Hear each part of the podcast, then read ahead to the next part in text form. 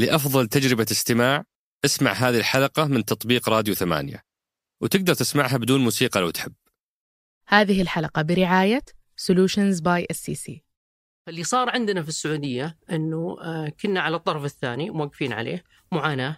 كان سوق ملخبط أغلبه مكاتب تسيطر عليه مكاتب. آه، أنا كنت أسميها مكاتب تعقيب جزء كبير منها. آه، يسيطر عليها تستر.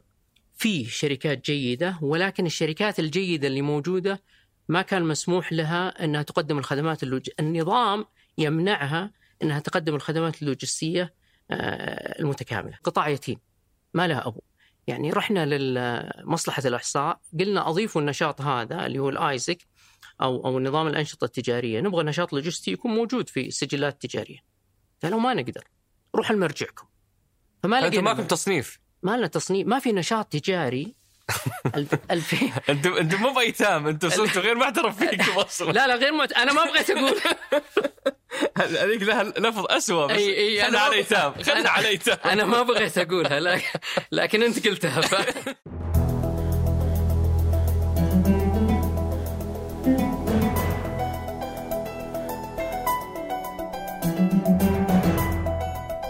هذا سقراط من إذاعة ثمانية وأنا عمر الجريسي أستضيف قادة التحول وقادة الأعمال وقادة الرأي وسولف معهم عن مستجدات ومستهدفات رؤية السعودية 2030 ضيف حلقتنا اليوم هو الأستاذ خالد البواردي آه، المؤسس والرئيس التنفيذي لشركة تاد لخدمات البيئة والخدمات اللوجستية ورئيس اللجنة الوطنية للخدمات اللوجستية.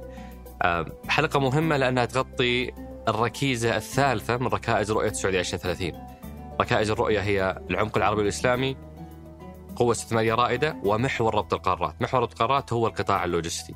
آه، تكلمنا عن هذا القطاع من زاوية آه، أبو عبد الله آه، بصفته مستثمر في القطاع من 2005 آه، و- وحكى لنا عن رحلته وإيش كانت البيئة الاستثمارية في السعودية قبل الرؤية واللي على ضوءها انتقل إلى دبي وبدأ أعماله هناك. وبعد الإصلاحات والتغييرات اللي صارت مؤخرا في القطاع رجع واستثمر في داخل السعودية، فهمنا إيش هو القطاع اللوجستي، وش يشمل؟ آه، إيش هي الخدمات اللي موجودة فيه؟ إيش التشريعات المطلوبة لنجاحه؟ وش أهميته آه، في أي آه، آه، آه، يعني آه، قطاع أعمال على مستوى العالم؟ آه، بعدين تكلمنا على المحاور اللي كان هو عنده مقال في 2016 يتكلم على ست محاور آه، يجب تطويرها آه، مثل التخليص الجمركي، الموانئ، النقل، آه، آه، أسعار الأراضي اللي تخص القطاع اللوجستي جنب الموانئ وغيرها من النقاط ومشينا عليها نقطة نقطة وشفنا إيش التطور اللي صار في هذه النقاط، بعضها في تطور وبعضها لسه ما في تطور. آه، تكلمنا على الشركات الناشئة آه، اللي تشتغل اليوم في القطاع اللوجستي، آه، إيش الفرص اللي موجودة فيها؟ وين ممكن نقول لشباب الأعمال انتبهوا ترى هنا في فرص حاولوا تستثمرونها. وبعد ذلك ختمنا الحوار ب بأننا عرجنا شوي على موضوع البطالة ضيفنا عنده وجهة نظر مختلفة عن وجهة نظر ضيوف سابقين فاستغلينا الفرصة بحيث أننا نطرح كل وجهات النظر ونستمع آه، لأطروحته على موضوع البطالة وليش هو يعتقد بأنها آه، لن تحل بالممارسات اللي تتم اليوم من خلال آه، وزارة الموارد البشرية والجهات المعنية بهذا الملف. أترككم مع الحوار. حياك الله أبو عبد الله شرفتنا ونورتنا. أهلا وسهلا حياك الله عمر وشكرا على الاستضافة. الله يحييك. أبو عبد الله آه، في موقف أو مشهد آه، لأستاذ جامعي نتج عنه قرارين اتخذتهم أنت أيام الجامعة. وش هالمشهد وش هالقرارين؟ طيب هي بداية في الجامعة أنا بديت أشتغل أعمال حرة في الجامعة. آه، وأنت مرحلة جامعية. وكنت في المرحلة الجامعية في جامعة الملك سعود. فكان دخلي بدأ يتحسن أو بدأ في يصير في دخل حتى وصل إلى 12000 ريال على سنة أولى ثانية في الجامعة. ما شاء الله. فاللي صار وش تبيع؟ إنه وش, اللي يجيب 12000 يعني كانت آه، شبه مندوب مبيعات. كنت أطلع ما بين المحاضرات أروح للوزارات أو الجهات الحكومية أو الشركات وأخذ مطبوعاتهم أو متطلباتهم للمطبوعات وأشوف المطابع أقل الأسعار. فأجيب لهم أقل الأسعار وآخذ من المطابع نسبة 10% ومن الوزارة أو من الشركة 10% فكنت أدخل حوالي 20% على كل فاتورة تقريبا. بديت كانت آه، 2000 ريال 3000 ريال حتى وصلت 12000 ريال. ما شاء الله. فوقتها كان آه، دكتور الجامعة كان راتبه حوالي 12 إلى 14 ألف ريال. اللي صار إني دخلت على دكتور في الإدارة الله يذكره بالخير وأنا داخل عندك كان يتكلم بالتلفون يفاصل بنك يبغى سيارة بالتقسيط، السيارة يعني متواضعة وكان يبغى يشتريها بالتقسيط. فأتذكر إني وقفت برا عند الباب وأنا أفكر كيف ممكن دكتور يعني اشتغل على نفسه ودرس تسع سنوات في مكانة مرموقة اليوم قاعد يحاول يشتري سيارة بالتقسيط لأنه ما يقدر يشتريها كاش. فهنا صراحة آه، يعني قررت إنه قرارين رئيسية واستمرت معي آه، إلى وقتي هذا مع بعض التنازلات طبعا. القرار الأول كان إنه لا يمكن إني أعمل في وظيفة لا في القطاع الخاص ولا في القطاع الحكومي. القرار الثاني بما إنه ما عندي دخل ولا عندي رأس مال فسأعمل أي عمل تجاري يدخل فلوس أهم شيء إنه يكون شرعي وقانوني. على نفس هذا السياق أبو عبد الله في كذا موجة ل أنا عارفك ما تقصد هذا الشيء بس بس مهم نعلق نعم. عليه. في موجة لتزهيد الناس بالوظيفة والتقليل منها و... فتلاقي أحد يسميها عبودية ولا تلاقي أحد يقول آه، اترك وظيفتك وتعال استمتع بالمال. وقاعدين يزهدون الناس بطريقة آه، أحيانا ما هي حتى أخلاقية. لشخص مثلا الحمد لله مرتاح ومبسوط في وظيفته. آه، فكيف أنت توازن بين اللي قاعد تقوله وبين هذه النظرة اللي متطرفة شوي؟ قاعدين نسمعها في تويتر من أشخاص يزهدون الناس في الوظيفة. طيب أنا أنا أعتقد إنه آه، التجارة عموما هي حق مشروع للجميع ولكنها لا ما تصلح للجميع هذا واحد. اثنين النجاح مهم للشخص على المستوى الشخصي في أي مجال كان. سواء في وظيفة حتى لو وظيفة سكرتير أنا ما أتكلم عن وظائف مرموقة. آه، النجاح وش هو؟ النجاح إنك توصل لغايتك، هل غايتك إنك تكون مبسوط تطلع ثنتين؟ أو غايتك يكون عندك فلوس؟ على حسب غايتك آه، ممكن تحقق تحققها وتكون ناجح. فأنا أعتقد نعم في مبالغات آه، آه، في بعض الحالات اللي شفتها أو من اصدقائي لي كان نجاحهم أكبر في الوظيفة أكبر من التجارة. ففي ناس أنا أعتقد ما ينفعون إلا كإداريين أقوياء. آه، بعطيك يعني مثال بسيط أحد الأصدقاء كان يعمل في البزنس عشر سنوات ما نجح.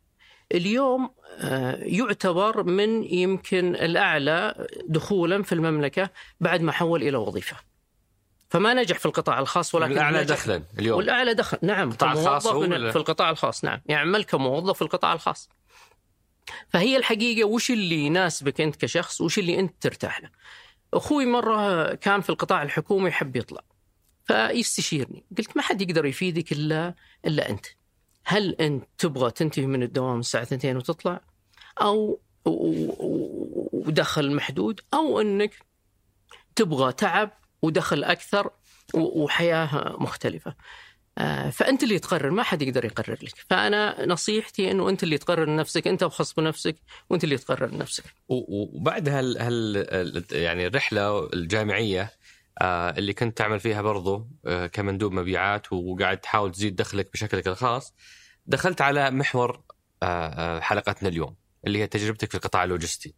أنا أتذكر أول مرة سمعت لك أبو عبد الله آه، لما شاركت تجربتك كنت أصلا ما أدري وش هو قطاع لوجستي، فأنت من 2005 مستثمر في القطاع وربما أنك تطقطق في القطاع من قبلها. آه، فودي أعرف وش قصة دخولك لهذا القطاع وأعتقد بالتزامن معها اشرح لنا وش هو القطاع اللوجستي. طيب آه والله إذا أنت ما تعرف أنا ما اعرفه، يعني في البداية أول ما بديت أنا ما أعرف القطاع اللوجستي. آه هذا واحد، وفي ناس تسأل إنه كيف إنك دخلت القطاع اللوجستي؟ وكيف إنك بديت في دبي مو في المملكة؟ آه أنا طبعا من مواليد الرياض ومن من الن- النوع اللي أغلب أهل الرياض يطلع أسبوعين ويضيق صدره يبغى يرجع، فما كنت أتخيل إنه ممكن يوم إني أعمل لا في وظيفة ولا في بزنس خارج ال- الرياض. آه والقطاع اللوجستي ما كنت أعرفه. لكن هي سبحان الله إذا الله كاتب لك الرزق يعني مثل ما يقولون آه، حريمنا الكبار أما يسوقه لك ولا يسوقك له. أنا الحقيقة كانت يعني توفيق آه، من الله آه، وكلها صدف سبحان الله ولكن استغليتها يعني فرص جت أمامي واستغليتها. البداية كانت كنت أزور شخص موظف حكومي وكان عنده واحد أمريكي يشتغل في جهة عندهم مشاريع بالمليارات. هذا بعد تخرجك من الجامعة الحين نتكلم إحنا. هو بعد ما تخرجت من الجامعة طبعا طلعت لأمريكا أخذت الماجستير وهذه يمكن فيها درس جميل معليش بال آه، لم لما جيت تخرجت من الجامعة كان دخلي وقتها 14 15 ألف. كنت أشتغل ثلاث أيام في الأسبوع كمندوب مبيعات فتحت لي مطبعة لي حصة بسيطة فيها. ولكن كنت عند خالي مرة وخالي دكتور في الجامعة ورئيس قسم. فقال لي يا خالد ليش ما تروح لأمريكا وتاخذ ماجستير؟ تتعلم اللغة. قلت له أبو سعود أنا اليوم دخلي 14000 أعلى من دخلك كدكتور فكيف تبيني أضحي فيه وأروح لل فقال لي إذا دخلك 14000 إذا رحت لأمريكا مو عشان الماجستير رح لأمريكا عشان تأخذ اللغة بترجع بيكون دخلك 50 و60 ألف. نصيحة كانت مخاطرة بالنسبة لي لكن فعلا آه هذه اللي فادتني. فنرجع لموضوعنا كيف النصيحة هذه أثرت على مستقبلي تماما. فلما جلست مع الشخص هذا الأمريكي تعرف الأمريكان فرندلي فسواليف وين درست وين رحت وين جيت. آه فحبيت أستغل الفرصة زي العادة. فقلت لك كيف ممكن إني أدخل في عقودكم؟ قبلها طبعا ما عندي نشاط أنا وقفت الأنشطة التجارية عشان السفر ورجعت. يعني أخليت بالعهد توظفت لسبب يعني كان خالي طلب مني أتوظف عنده فترة. لين ما اوقف على رجولي وبعدين عاد أطلع من الشركة. فسألت الأمريكي هذا فقلت له هل عندكم عقود ممكن إنه أدخل فيها؟ فقالوا إيش تقدر تسوي؟ قلت كل شيء. أو أي شيء. فقال هذا موقع عندهم موقع كان في 2003 أتذكره زي اعتماد. آه تدخل من هم ذولي؟ اللي هم الجهة هذه ما زلت أعمل معها فبموجب العقود ما أقدر أذكرها أوكي. ولكنها جهة عندها عقود مليارية. آه فقال لي إنه عندنا موقع تدخل و تبع دولة خارجية. تبع أمريكا. أحد, أمريكية. هي إيه. جهة أمريكية. فقال أنه تدخل وتقدم على المناقصات والله يحييك. فوأنا طالع جيت بطلع وأستأذن منه. قال لي can you do hazardous waste removal? أنا طبعا ما فهمت من كلامه إلا can you do removal? اللي في الوسط هذه ما فهمتها أنا من من الفرحة قلت yes I can ف... فقال لي are you sure قلت yes I can أنا شايل هم إني أنسى كلمة hazardous waste لأني بطلع وبروح أبحث فيها. أيام ال dial up بروح أبحث فيها بشوف آه يعني آه وش هي ال hazardous waste فقلت له yes I can هذا إيميلي ارسل لي المعلومات وما لك إلا اللي يرضيك. فأرسل لي المعلومات بحثت لقيت إنها إدارة النفايات الصناعية الخطرة. مواد كيميائية خطرة. صعب التعامل معها لابد إنك تاخذها وتتخلص منها بطريقة بيئية. أنا طبعا ما أدري وش المشهد كمالة المشهد أو كمالة ال- المتطلبات لكن أدري إني أروح أقدر أشيلها من الموقع الفلاني. هم عندهم تجربة سابقة كانت إنه بعض المقاولين كان ياخذها ويرميها. وهذا يضر بالبيئة. أنا ما فكرت في هذا نهائيا فاضطريت إنه طبعا قال وين؟ قال في الكويت آه، قلت وين؟ قال في الكويت. قلت yes we can. طبعا الكويت ما قد رحت لها ولا اشوفها إلا في المسلسلات. فعن طريق واحد من في من الكويت خلنا نروح نتعرف عليهم. رحنا أخذنا مستودع. سوينا أول delivery order على قولهم. شلنا تقريبا حوالي 20 شاحنة 30 شاحنة. بعد الحصول على الموافقات من وزارة البيئة في الكويت نقلناها إلى مستودع معتمد. الرجل انبسط على الشغل. المهمه كانت تروح لموقعهم مصنعهم تأخذ النفايات السامة أو أو, أو الخطرة. الخطرة صحيح. وتخزنها في المستودع. يفترض انك تتخلص منها لاحقا. بس أنت ما تعرف شلون تخلص. أنا ما أعرف شلون اتخلص فقلت خزن لين يحل أعرف آخذ بس. ما أعرف شلون اتخلص دامك بتدفع لي ما عندي مشكلة لكن كيف أتخلص ما أدري صراحة. بحثت طبعا عرفت إنه في في محطات معالجة معينة للهذه ولكنها مين موجودة في دول الخليج موجودة في أوروبا. هنا تطلع دوامة ثانية إنك كيف تشحنها لأوروبا. فالمقصود إن نقلناها كلها هم ارتاحوا لأنه كان ممكن يكون عندهم كارثة بيئية كانت مخزنة في الشمس. الشركة الأمريكية اللي كانت مسؤولة عنها آه، اعتذرت وقالت أنا ما ما أبغى أشتغل في دول الخليج. واجهت صعوبة ما كان في إيميلات وما كان في فواجهت صعوبات فاطلعت فنقلتها الرجل انبسط طبعا المستودع كان مرتب وشغل مرتب والنقل كان on time وال يعني كانت سموث وش كان ترخيص شركتك ذاك الوقت؟ كان ترخيص يعني شركة مقاولات. شركة مقاولات. شركة مقاولات. شركة مقاولات عندي مؤسسة فردية شركة مقاولات. لكن هم كانوا محتاجين. يعني شوف إذا فما دققوا يعني؟ ما دققوا. اذا الله وفق آه، يعني الرجل المناسب في المكان المناسب بال فما دققوا أخذناها. ولكن كان في auditing يعني كان يطلع يشوف المستودع يشوف الموظفين اللي جايين كل هذا كان يسوي. وأنا كنت كلها subcontracting النقليات مقاول. باطن. إي كلهم مقاولين من الباطن. فاللي صار إنه أعجب فأرسل رسالة للمكتب الرئيسي عندهم في ألمانيا. أنا بديت أفضح لكن أرسل للمكتب الرئيسي في ألمانيا وقال كلمة جميلة قال إنه خالد إذا وعد أوفى. آه، فأنا أنصح إنكم تعطونه العقد في دول الخليج كلها. فأعطوني عقد دول الخليج كلها من ضمنها الإمارات. فرحت الجبل علي واستأجرت مستودع. ورحت العمان المسقط واستأجرت مستودع. بعدها جاء موضوع إنه كيف توديها. فاكتشفت إنه في طبعا اتفاقيات دولية للتعامل مع النفايات الصناعية الخطرة والحمد لله قدمنا عليها وأخذناها. وبدينا نصدر لشركائنا في أوروبا بنينا شراكات في أوروبا وبدينا نتخلص منها بطريقة بيئية سليمة الحمد لله. طبعا بموجب اتفاقيات اسمها بازل. اللي صار غيرنا نموذج العمل عشان أوفر لنا وأقل خطورة بدال ما نجيبها للمستودع ونشحنها برا نرسل الحاويات المقر العميل ومقر العميل يشح... نعبيها له وبعدين نشحنها مباشرة على البحر. فما عاد في مستودعات. ما عاد في مستودعات فكان في مستودعي في دبي 600 متر. طبعا جبل علي كانت جميلة. كانوا يقولون يا خالد خذ 10000 متر. سعر رخيص بقيمه المستودع. وابد بزنس. فقلت لا لا ما ما أحتاج أنا مبسوط. لما شفت المستودع صراحة وتعامل جبل عالي وهذه نقطة مهمة من ناحية سهولة الأعمال يعني جبل علي كانوا يمكن هم من من الأوائل من ناحية سهولة الأعمال من الأوائل من ناحية إنه مركز لوجستي وهذا بنرجع نتكلم عليه بعدين. آه فقلت تدري خلني أطقطق في ال- وش أسوي وش أسوي؟ أنا عندي خبرة في نقل المواد الكيميائية صرت خبير الآن. يعني بعد يس آي كان صرت خبير. وبعد ما بحثت فعلا فقلت أدام عندنا خبرة في آه، التعامل مع النفايات الصناعية الخطرة ليش ما نسوي خدمات لوجستية للمواد الكيميائية الخطرة؟ وقتها ما كان في إلا مستودع واحد في دبي. فبدينا آه، جبل علي طبعا قالوا لنا إنه ما تقدر إنك تسوي الخد- خدمة كاملة اللي هي 3 PL الا لازم تأخذ أرض. اخذنا أرض 10000 متر بنيناها الحمد لله بدينا نشتغل ومن هنا في 2005 تقريبا بدأت رحلتي مع ال logistic للمواد الخطرة. والغير خطرة، الخدمات اللي نقدمها طبعا 3 PL اللي هو third party logistics أو الطرف الثالث، آه، خدمات كاملة لوجستية تحت سقف واحد منها تخليص الجمركي، الشحن البحري، الجوي، التخزين، التوزيع وغيرها. رائع جدا. في 2005 تأسست شركة تاد للخدمات اللوجستية. خدمات خلينا نحط هنا كذا استراحة ولا وقفة بسيطة وقل لنا إيش يعني خدمات لوجستية.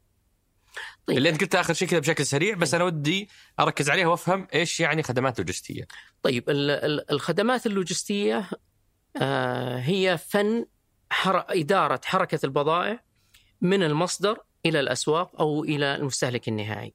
وتشمل هذه الخدمة أو الإدارة النقل البحري، الجوي، التخليص الجمركي، التوزيع، خدمات القيمة المضافة اللي هي ال packaging، ال drumming و- وغيرها وبما فيها طبعا الآن آه، الميل الأخير. طبعا ال- ال- ال- الخدمات اللوجستية أو القطاع اللوجستي بر مر بمراحل تطور. المرحلة بس الاولى آسف قبل ما ندخل مراحل التطور إيه. أنت أنت طيب قاعد تنقل نفايات آه، إيش دخل ليش هذا يعتبر قطاع لوجستي؟ طيب. من هو العميل النهائي؟ أنت تقول من المصدر إلى العميل النهائي، من هو العميل النهائي؟ طيب اللي اللي صار هنا إنه فصلنا سمينا ال- الخدمات اللوجستيه أو ال- ال- النفايات الخطرة سميناها بمؤسسة تاد للبيئة فصارت شركة بيئية تقوم بإدارة النفايات الصناعية الخطرة. هي شبيهة بنفس ال logistic ولكنها خلينا نقول شيء مختص تقريبا. يحتاج خبراء بيئيين موجودين من. المصنع إلى محطات معالجة ال... من المنتج للنفايات الصناعية أي. إلى ال- اللي يتخلص منها أو محطات المعالجه. فهذا بزنس مختلف ودائما يخلطون الناس لما فصار عندنا تاد للبيئة آه، مستودع فاضي وقلت أنا عندي عقد واحد. مع شركة واحدة أو جهة واحدة بعد أربع سنوات انتهى العقد العقد أربع سنوات إذا انتهى العقد طيب أنا وش بسوي؟ وش أسوي business؟ فقلت خليني أستغل المستودع هذا وأبدأ في ال logistic وهنا بدينا طبعا في ال logistic. جميل ف... المراحل تقول المراحل اللي مرت فيها طيب المراحل اللي مر فيها القطاع اللوجستي آه، أو مراحل التطور هي الطرف الأول اللي هو ال first PL بعدين الطرف الثاني الطرف الثالث الطرف الرابع اللي هو 3 PL 4 PL الطرف الأول إنه المصنع نفسه أو المزارع هو اللي ياخذ بضاعته ويروح يوديها للمستهلك النهائي ويبيعها الطرف الثاني إنه هو يستعين بطرف ثاني نقليات على أساس إنه ياخذ البضاعة هذه ويوديها آه، للمستهلك النهائي. الطرف الثالث لا. دمج مجموعة من الخدمات اللوجستية مع بعض بحيث إنه ياخذ مني البضاعة يخزنها يوزعها يوديها للأسواق. فعمل لي الخدمات اللوجستية اللي احتاجها كلها وخلاني أركز في شغلي لذلك الآن الطريقة المثلى إنك ترفع من كفاءة القطاعات الاقتصادية إنك يكون عندك شركات لوجستية آه، ذو كفاءة عالية آه، تاخذ الشغل اللوجستي وتخلي الشركات أو القطاعات هذه تتفرغ للنشاطات الرئيسية آه، اللي هم يسوونها. واتذكر أنت لك كلمة تقول 90% من أكبر الشركات الأمريكية أو اللي يسمونه ال S&P 500 تعتمد في عملها اعتماد رئيسي على الشركات اللوجستية 3 PL. اشرح لنا قبل ما ندخل في واقع السعودية في القطاع، اشرح لنا وش قيمة القطاع اللوجستي في العالم، خصوصا ان الرؤية لما بدأت أو يعني آآ آآ ثالث ركائزها هو محور ربط القارات اللي أعتقد إنه القطاع اللوجستي. فوش قيمة هذا القطاع بالنسبة للعالم؟ طيب الخدمات اللوجستية طبعا هي البنك الدولي يسميها العمود الفقري للتجارة العالمية. المختصين يسمونها شرايين أي اقتصاد. يعني أي منتج تشوفه في البقالة في الصيدلية في سوق الخضار غيره الخدمات اللوجستية لها دور كبير. فهي تدعم القطاعات الاقتصادية كلها. في أمريكا ال Fortune 500 90% منهم اللي هي أكبر الشركات أكبر 500 شركة أمريكية 90% منهم يعملون اوت كامل للخدمات اللوجستية يعملونها للشركات اللوجستية. لذلك عندهم قطاع لوجستي قوي شركات قوية وأيضا هم هذا ساعدهم في تقليل التكاليف ورفع كفاءة أعمالهم. ف...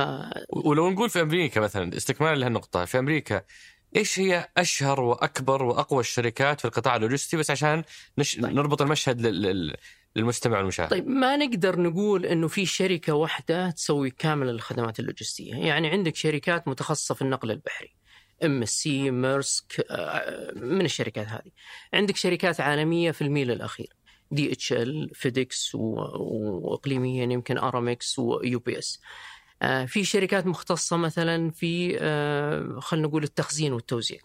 فما في شركة واحدة نقول أنها مسيطرة على القطاع اللوجستي بس كل هالأمثلة هذه لشركات عملاقة في نفس القطاع. إي.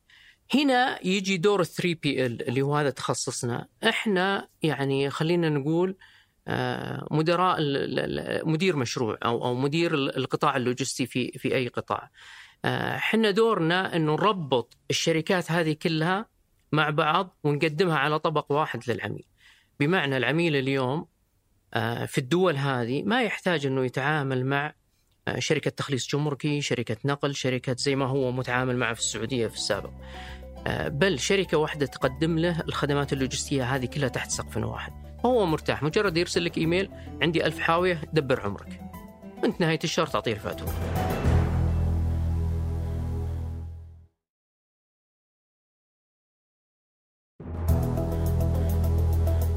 في لك مقالة في 2016 تقول فيها أكبر المشكلات التي يعانيها القطاع اللوجستي في المملكة هي إجراءات التخليص الجمركي متوسط عدد أيام تخليص الحاوية تسعة أيام بينما في دبي يومين.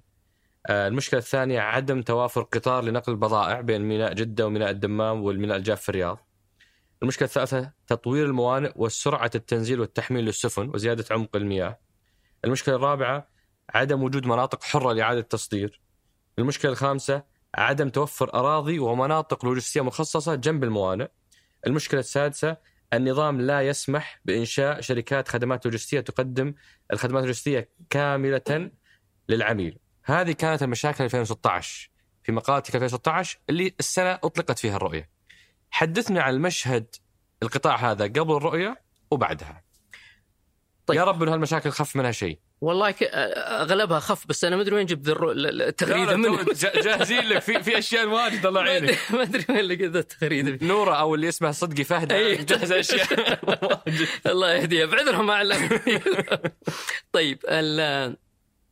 آه اللي اللي اللي صار إنه إحنا المملكة توقفت عند 2 PL. مو إحنا قلنا الطرف الأول الطرف الثاني. إحنا توقفنا عند الطرف الثاني لمدة يعني ال 40 سنة الماضية.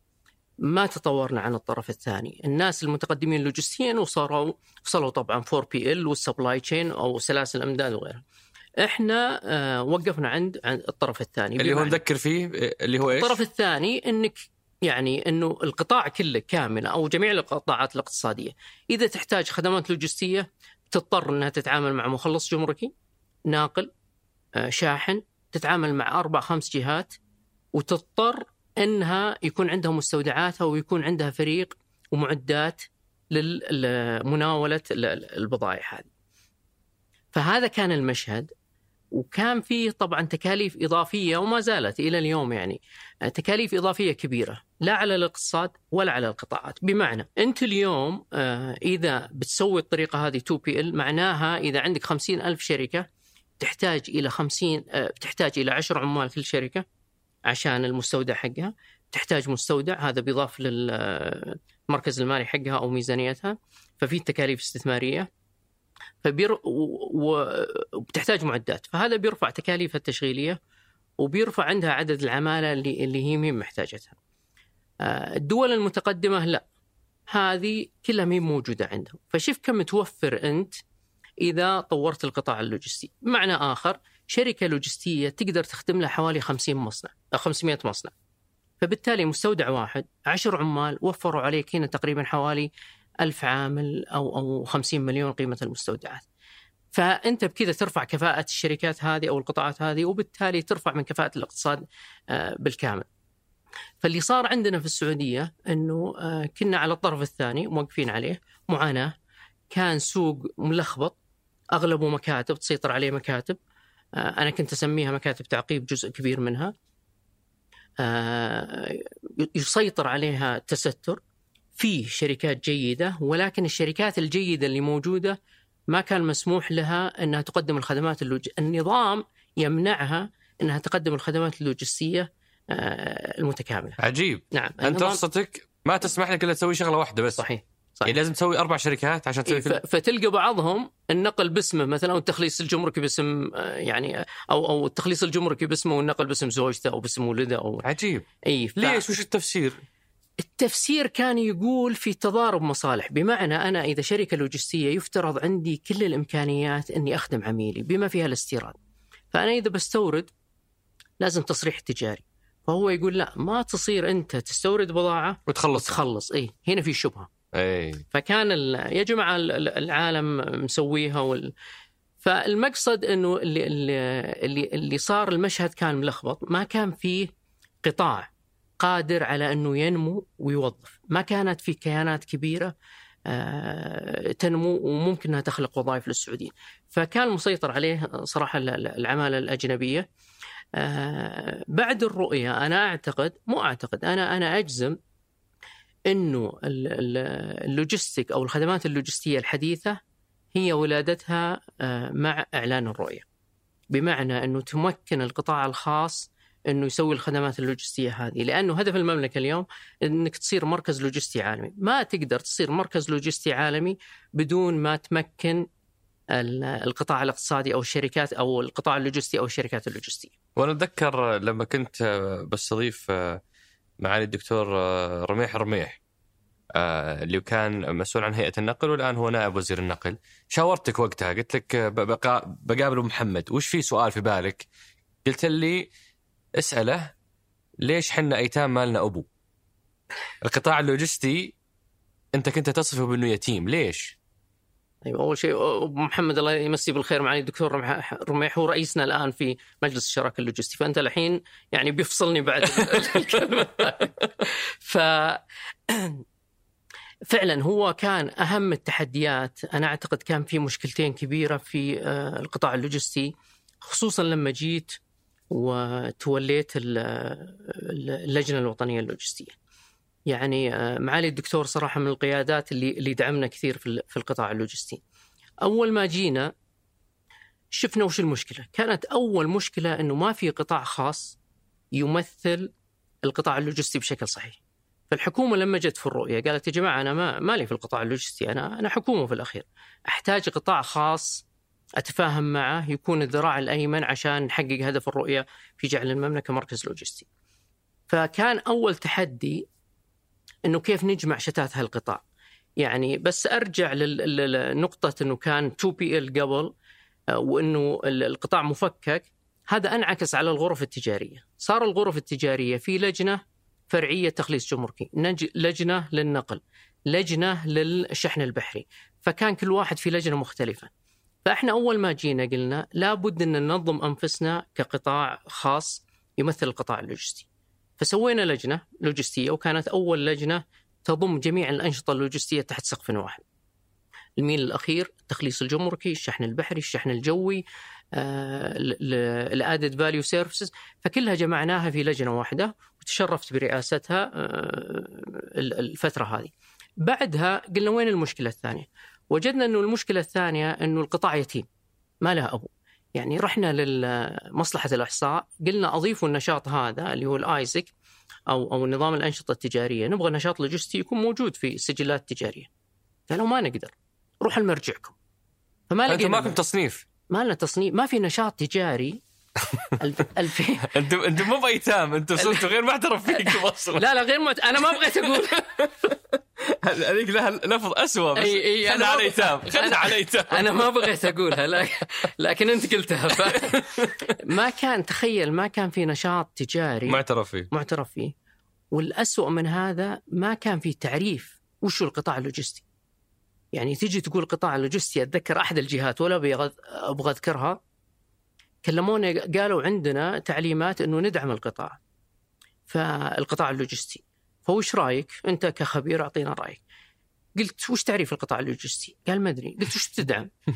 فعلا وش بتدعم؟ هل بتروح تدعم النقليات لحالها؟ هل تروح تدعم الويرها أو المستودعات لحالها؟ آه فكان في مشكلة، ما كان في تعريف، ما كان في مرجعية، كنا فعلا أيتام، كانت 19 جهة يعني يعني لها دخل بالقطاع اللوجستي. آه، فقلنا أفضل شيء وأول شيء من ناحية استراتيجية اتركوا عنا المشاكل التشغيلية. خلونا نتكلم عن المشاكل الاستراتيجية.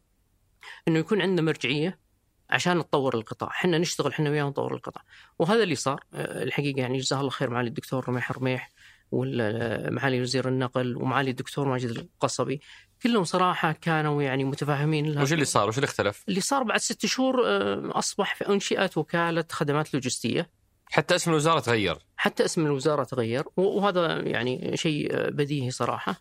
آه وأيضا إنه آه اعتم التعريف أضيف التعريف نشاط لوجستي والأجمل من هذا كله أيضا آه وضع آه اللي هو الرخصة اللوجستية الموحدة اللي تأهل كشركة أنك تأخذ رخصة واحدة تأهلك أنك تقدم جميع الخدمات اللوجستية تحت سقف واحد. اليوم موجودة هذه 3 بي إل؟ اليوم نعم الرخصه موجودة أخذتها تقريبا حوالي 35 شركة وكنا واحدة من الشركات اللي أخذتها فهي موجودة اليوم آه الآن تحت التجارب والتفعيل لكنها موجودة وأي شخص ممكن إنه يقدم عليها.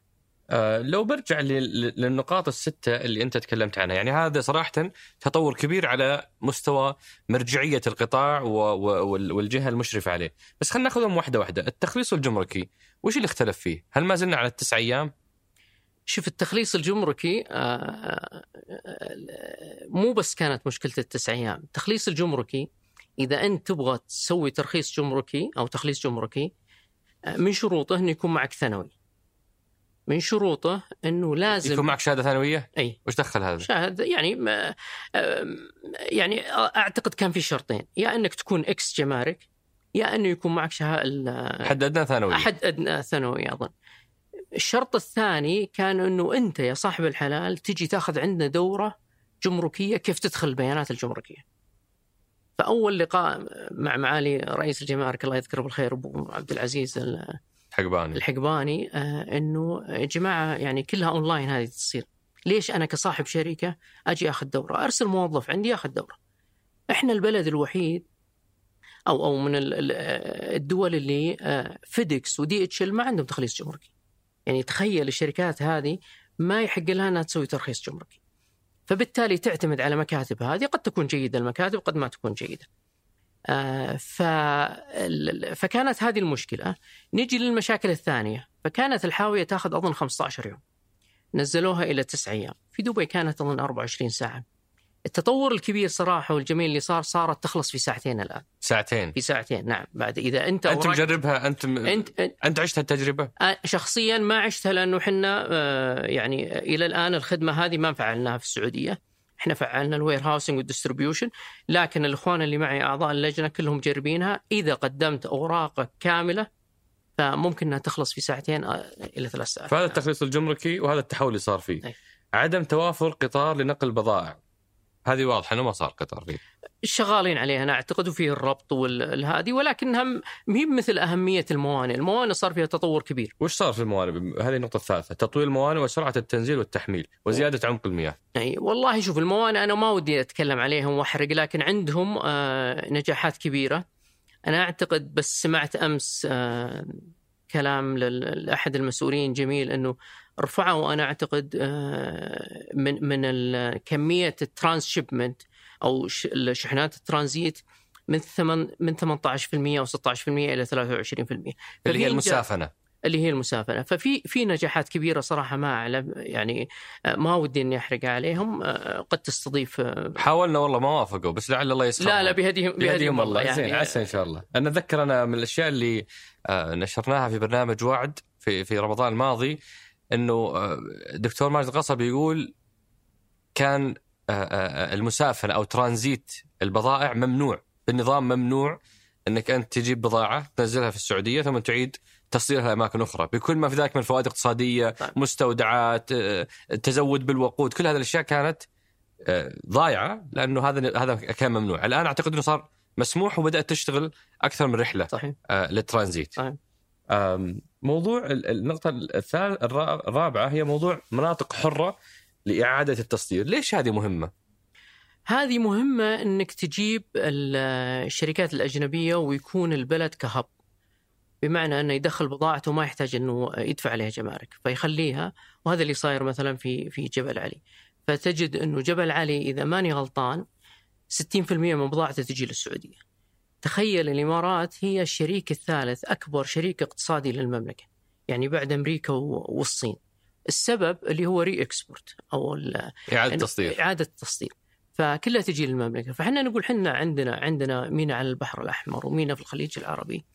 آه فليش ما بضاعتنا تجي عندنا؟ وحنا نخلصها وحنا هنا طبعا بتصير الفائدة لل لل- آه، فائدة خلق وظائف فائدة دخل غير نفطي فائدة تطوير القطاع اللوجستي. وأيضا تمكينه. فالبلد بيستفيد منها وبنكون حنا hub لل region. وش تستفيد أنت إذا ما في ما فيها جمارك أو ما فيها رسوم للدولة؟ وش الفائدة من الفائدة أنك بنيت مستودعات الفائدة أنه ال- الخدمات الجمركية. ما زال عندك خدمات ورسوم لازم تدفعها. النقل آه، الوظائف اللي بتكون في يعني جبل علي أعتقد في في 4000 شركة. بتخيل أنه 4000 أو 10000 شركة إحنا نعتبر قارة. آه، فتخيل أنه كم عدد الشركات اللي ممكن تجي آه، إذا عندك ال- الفري زون وأعتقد أنه ع- يعملون عليها واحتمال في- طوروا طوروا ولا لا؟ أعتقد أنه في يعني من وصل ما تأخر فأعتقد أنه في في في أخبار إن شاء الله جميلة قريبا إن شاء الله إن شاء الله عنها في برضو موضوع عدم توفر أراضي ومناطق لوجستية مخصصة للشركات بأسعار منطقية في الموانئ، هل هل بده يخصصوا لكم أراضي؟ والله هذا ما عطشوش إحنا شوف حنا القطاع اللوجستي شوف هدف الرؤية لا يمكن أن تصله الحكومة ال- لوحدها، هدف الرؤية في جعل المملكة مركز لوجستي عالمي. لا يمكن أن تصل ال- المملكة أو الحكومة لحالها. ولا يمكن أن يصل ال- القطاع الخاص لحاله. فلا بد أنهم يروحون سوا عشان ل- لأنه من ضمن آه، مؤشرات الخدمات اللوجستية أو مؤشر البنك الدولي للخدمات اللوجستية موثوقية القطاع الخاص عندك في القطاع اللوجستي. فلا بد أنهم يروحون سوا آه، في في هالسباق للوصول للهدف.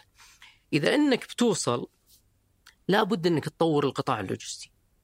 آه، أو الشركات اللوجستية وليس فقط القطاع اللوجستي، القطاع اللوجستي تطوره أنك أنك طبعا بالأنظمة والتشريعات والآن يعني اشتغلوا عليها ما شاء الله وتحسنت. ولكن نفس القطاع أنت قطاع أتكلم عن شركات لهم 40 سنة وهم يقدمون خدمات 2 PL. إذا بتفتح ال- الحبل على الغارب وبتجيهم شركات 3 PL وال4 PL وعندها خبرة أكبر وميزانيات أكبر ودعم أكبر فقد تضر بال- بالشركات هذه. فلا بد إنك تمكن الشركات هذه وتطورها بحيث إنها تكون كفاءتها عالية وتخدمك توصل آه، لهدف الرؤية في جعل المملكة مركز لوجستي. من ضمن أهم الممكنات خصوصا لخدمات ال 3 PL وال added value اللي هي الأراضي اللوجستيه. ليش إحنا نقول بأسعار منطقية؟ لأنه القطاع عموما ك ك benchmark إيش معنى بنش مارك؟ يعني مقارنة معيارية أو إي كمعيار عالمي الهامش الربح فيه قليل، يعني نتكلم عن 10 و 12%. وأيضا هو اللي يرفع ويقلل التكاليف على آه، جميع القطاعات. فلا بد تكون تكاليفه قليلة لأنه عشان يربح وفي الأخير يخدمك.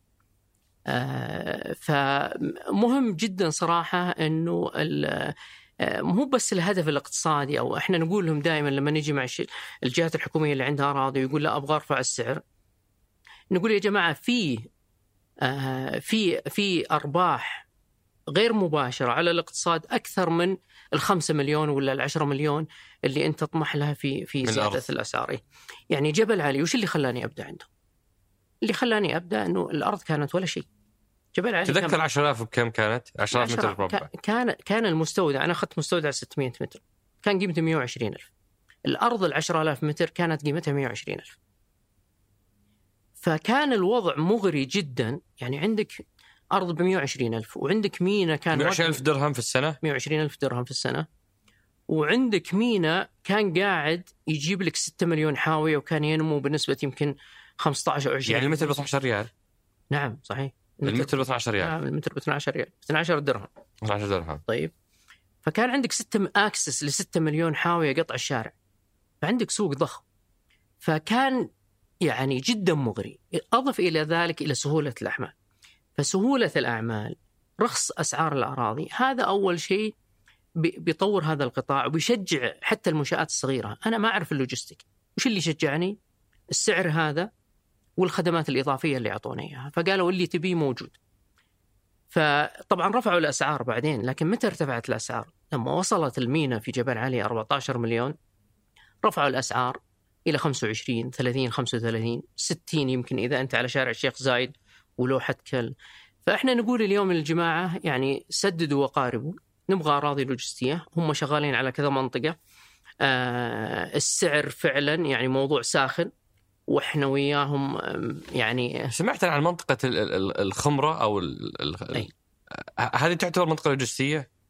إذا أنت صرحتها منطقة لوجستية بتصير منطقة لوجستية لأنها قريبة من الميناء بدأت هي ولا ولا ما بدأت؟ آه ما بدت ما, ما بدت ما بدت فيها أراضي؟ يعني هي مفروض اراضي للقطاع الخاص ولا لا؟ شوف الموانئ الموانئ وهيئة المدن والجبال عنده عندهم عندهم يعني مساحات. كبيرة عندهم مساحات كبيرة وقريبة من الموانئ. بس الحين ما بدأ فيها شيء. آه ما بدأ فيها شيء. لكن في مشكلة ثانية بعضهم يقول لك آه يعني رح خذ في في مناطق يعني آه بي ما تقدر إذا أنت شركة لوجستية لازم تكون عند الموانئ وقريب من الموانئ. الجبيل الآن عندهم تجربة جميلة في شيء اليوم جنب الموانئ بس إنه سعره غالي ولا حتى ما فيه؟ لا لا في في كم سعر المتر عشان نقارن؟ والله شوف كأراضي آه حاليا يعني أقرب شيء ممكن أقول لك وقليلة سعر المتر يكون 40 إلى 50 ريال كأرض أي. كمستودع يوصل 120 آه، إلى 150 120 ريال. 120 كمستودع. مقارنة ب 12 ريال هناك. المثل. لا 40 آه، مقارنة ب 12 40 ريال مقارنة ب 12 اي بس تتكلم هناك عن آه، موضوع مختلف سوق مختلف. يعني المينا جنبك يعني أراضي أرخص وسوق أكبر. اي اي تقريبا اي إذا نتكلم عن القطاع اللوجستي أو في المينا نعم السوق كان أكبر.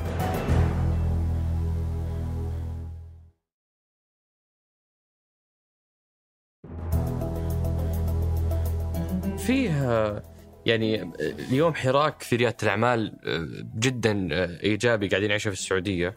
ولأنه مسمى القطاع اللوجستي جديد علينا فيمكن نقرب القطاع للناس لما نضرب أمثلة لشركات ناشئة تصنف ضمن هذا القطاع. وش في شركات اليوم آه، ريادة أعمال تعتبر قطاع لوجستي؟ شوف القطاع اللوجستي طبعا كثير يجيني من شباب الأعمال يقول أنا أبغى خدمات اللوجستية. آه، طيب وش تبغى تبدأ فيها؟ ما أدري أبغى خدمات لوجستية فأقول له أنت غير جاهز سوّ واجبك وبعدين تعال اسأل. يعني ممكن إنك تصير شركة شحن فقط، ممكن إنك تصير ميل أخير اللي هو توصيل الشحنات، ممكن إنك تصير تخليص جمركي. آه، طبعا في في في نقاش حول إنك إذا أنت ناقل فقط ولا توصيل ميل أخير، هل أنت لوجستي ولا لا؟ يعني ألمانيا هم المركز الأول في مؤشر الخدمات اللوجستية وسألناهم من تعطون اللقب هذا اللي هو logistic أو خدمات لوجستيه؟ قالوا نعطيه للي عنده أكثر من خدمة لوجستيه. يعني إذا ناقل ما نعطيه إلا ناقل، وش يسمى؟ إذا يسمى ناقل, ناقل،. أي شركة عمر للنقل، أي ما أسميك شركة عمر اللوجستيه. لازم أسوي خدمتين فاكثر لازم تسوي خدمتين فاكثر وهذا نرجع لتعريف القطاع اللوجستي أيضا هو integration أو الدمج ما بين الخدمات هذه وليس فقط إنك تسوي خدمة واحدة. هو فن إدارة يعني مثلا شركة زي سلاسة. هذه تعتبر خدمات لوجستية؟ fulfillment center وأعتقد عندهم توصيل. فإذا عندك أكثر من خدمة نعم هم fulfillment center وأعتقد عندهم توصيل آه، فعندك سلاسة أحد الأمثلة الجميلة آه، مثل ما قلت المشاريع آه، اللوجستيه الناجحه أيضا في شركات كثيرة صراحة توصيل الميل الأخير الآن آه، كثيرة ما يحضرني أسمائهم لكن في أسماء كثيرة جاهز صراحة. يعتبر شركة لوجستية؟ والله خاف يزعلون علي آه، طبعا هو ينقل بضاعة ينقل بضاعة لكن ما في دمج أو integration يعني ما تقول تخزين و...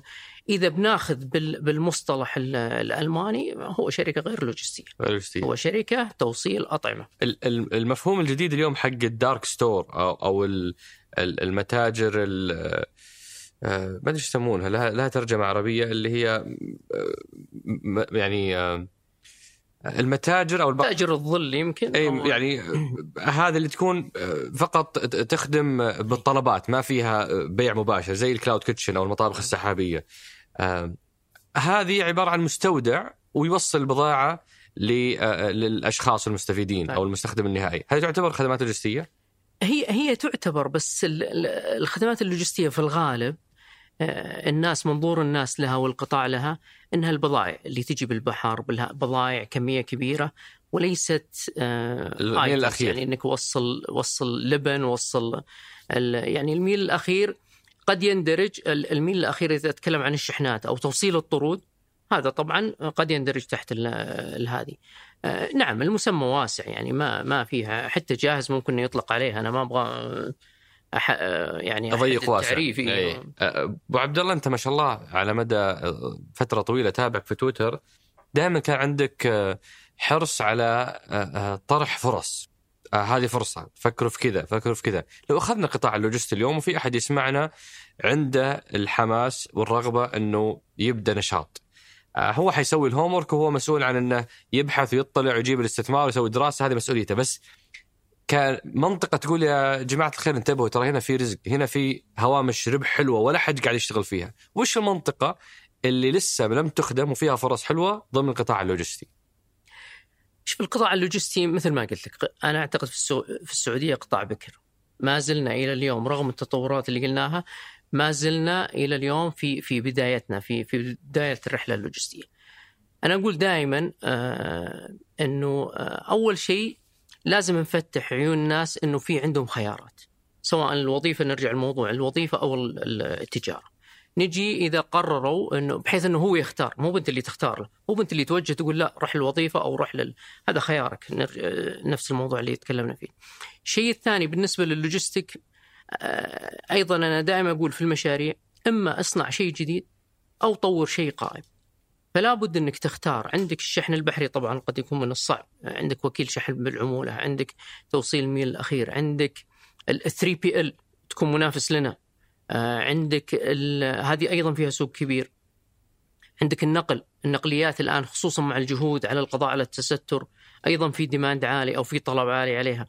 فكلها فيها خير صراحة لكن دائما الأرباح في إنك تسوي شيء مميز. بمعنى أنا لما جيت في دبي وسوينا المواد الكيميائية خدمات لوجستية المواد الكيميائية ما كان في إلا شركة واحدة.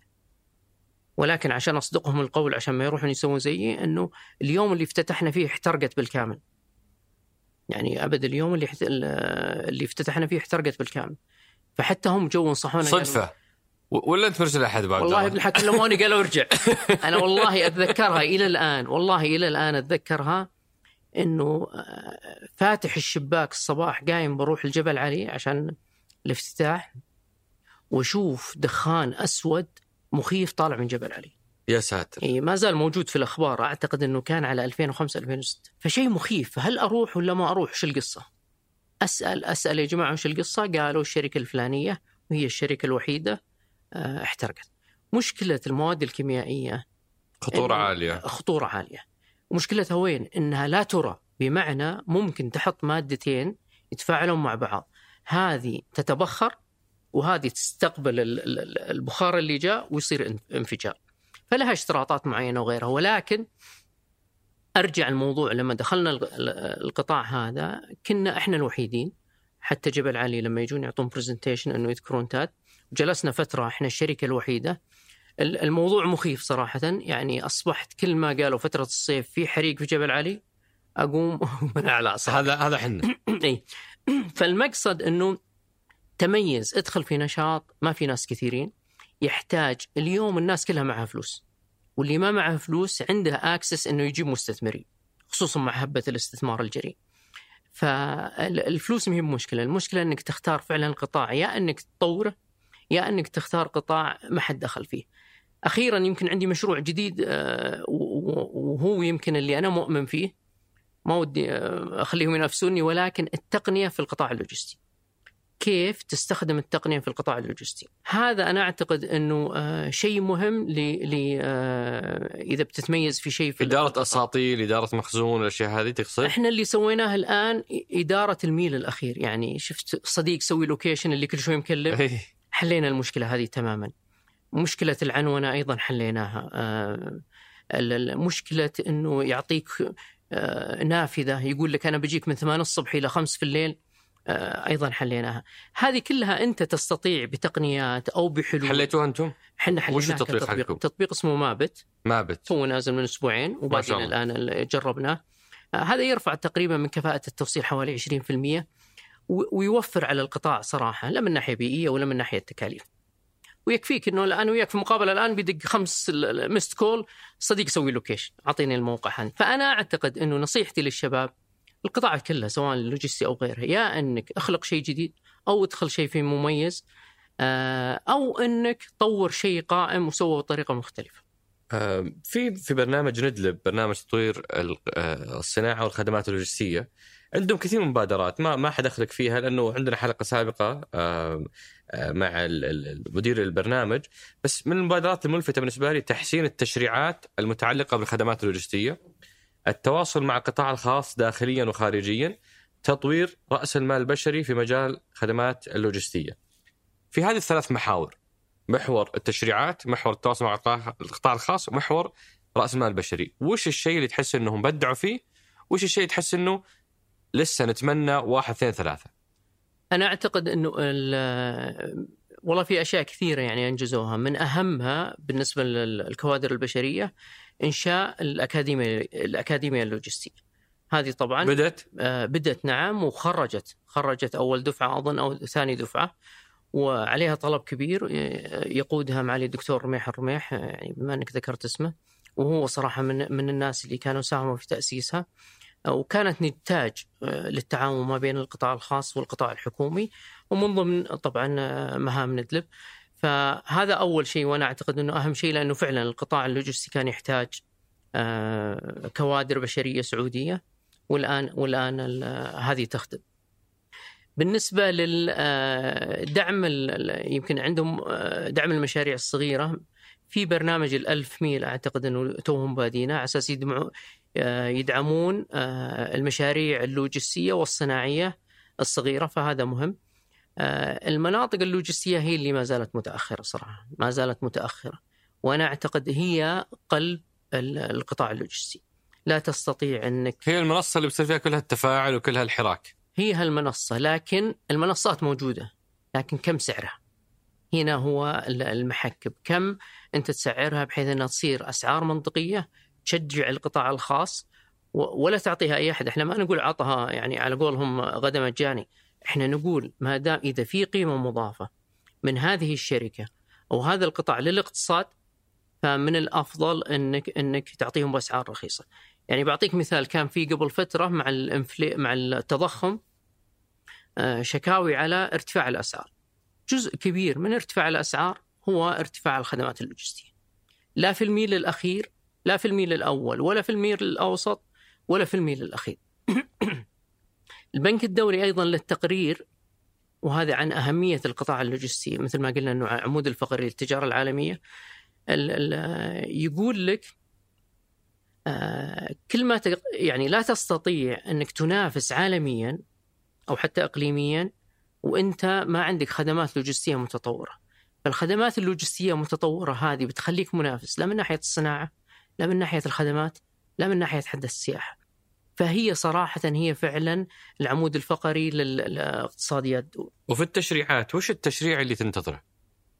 اللي كنا ننتظره إنه رفع المنع عن شو اسمه مثل ما قلت وصار وهذا صار وصار الآن وبالعكس الآن أنا أعتقد إنه اللي اللي, اللي بيصير آه، المناطق اللوجستية يمكن والمناطق ال free zone أول ما تجي هذه أنا أعتقد القطاع الخاص ما عاد له حجة. يمكن أنا لو لو دور الحكومي بس شوي إحنا طبعا في سواء في غرفة الرياض أو في اللجنة الوطنية اللوجستية إحنا نقول مو بدورنا فقط إنه نحاول نستفيد من الفرص ونمثل القطاع ونزيل التحديات، لكن لابد نطور أنفسنا إحنا كشركات لوجستية وكقطاع لوجستي عشان يتواكب مع الحكومة، الحكومة اليوم يعني ما شاء الله عليها صارت أسرع من القطاع اللوجستي ولا إحنا قادرين نواكبه. فلا بد إحنا كقطاع خاص إنه فعلا نشتغل على أنفسنا ونطور من أنفسنا عشان إنه نواكب التطور الكبير. ومتى نشوف تاد في السعودية؟ يعني عقب كل هالموجودين أنتم متى جيتوا؟ إحنا جينا عودة على شو اسمه عودة على إنه كيف سهولة الأعمال والأسعار الرخيصة تجذب المستثمرين سواء محليين أو أو دوليين. إحنا قابلنا مدن أظن في 2015 آه، فقالوا دو مدن وش تبون؟ إحنا نبغاكم زي اللي سويتوا في جبل علي تسوونه عندنا. والله حق يعني مدن من الجهات الحكومية آه، الرائعة. يعني قدموا لنا خدمات مثل جبل علي أو حتى أفضل. آه، يعني الأرض كانوا أعطوناها أظن 18 أغلى شوي بس نمشيها لهم يعني مش ب 18 ريال المتر التصاريح البلدية الدفاع المدني كلها عن طريق مدن. يعني ما يحتاج إنك تروح وتصير المشاكل اللي تصير. فسهلوا لنا العمل تماما. فشوف كيف سهولة العمل يدعوك إنك تستثمر. استثمرنا هنا في الدمام الثانية. كلفنا يمكن حوالي 15 مليون. ما زال الرقم صغير ولا كبير ما زال استثمار جاء. فتخيل إنك الموديل هذا إنك تكرره على سكيل أكبر. تتطلب إنك تعطي أراضي أكبر بأسعار مرة أخرى منطقية. بعدها بتجيك الشركات سواء السعودية أو ال... فإحنا بدينا 2016 والحمد لله مبسوطين الآن بنوقع مع الجبيل، الجبيل عندهم منطقة آه، لوجستية إن شاء الله على أمل آه، على وشك إن آه، ننهي. بعدها بيكون في توسع إن شاء الله في الرياض وفي جدة بحول الله. الله يبارك لكم. نعم. بما أن جبنا طاري موضوع راس مال البشري أنا خليني أختم هالحوار الممتع بموضوع ما له دخل بالقطاع اللوجستي حكرا نعم. عليه يعني هو يخص كل قطاعات اقتصادية موضوع أنت مهتم فيه ومن زمان تكتب عنه ولك أطروحة يعني تستحق ان, أن نعرضها خصوصا أنه في حلقات سابقة عرضنا أكثر من أطروحة تخص مشكلة البطالة آه، آه، والتعامل معها. أنا بقتبس من أحد مقالاتك اللي كتبتها في 2016 عن السعودة. كتبت قبل 15 سنة قيل لنا يجب سعودة الليموزين ثم فشلت المحاولة. ثم سعودت سوق الذهب وفشلت المحاولة. ثم سعودت سوق الخضار وفشلت المحاولة. ثم قيل لنا أن المشكلة في أن الرواتب قليلة. فارتفع راتب موظف موظف المطعم موظف المطعم. موظف المطعم السعودي من 2000 إلى 6000 أي بنسبة 300% وفشلنا فيها أيضا. ثم قيل لنا سنقلل من ساعة العمل. وستفشل المحاولة. ثم قيل لنا سنرفع تكلفة العامل الأجنبي ليكون السعودي مرغوبا وأيضا فشلنا. ثم أوقفنا الاستقدام فانشل البلد. ثم فرضنا نسب سعودة على القطاع الخاص فزادت السعودة الوهمية. ودفعت الحكومة نصف راتب الموظف السعودي ومع هذه السعودة الوهمية آه، آه، كانت هي سيدة الموقف. وقدمت الحكومة مكافآت مالية للشاب السعودي الذي يكمل عاملا عملا في شركة لمدة عام. وأيضا لم ننجح. ودفعت الحكومة تكلفة تدريب الشباب فأصبحت بعض مراكز التدريب تتقاسم الدعم مع المتدرب وهو نائم في بيته. كل هذه الحلول لم تنجح وين المشكلة؟ أول شيء الله يسامحك.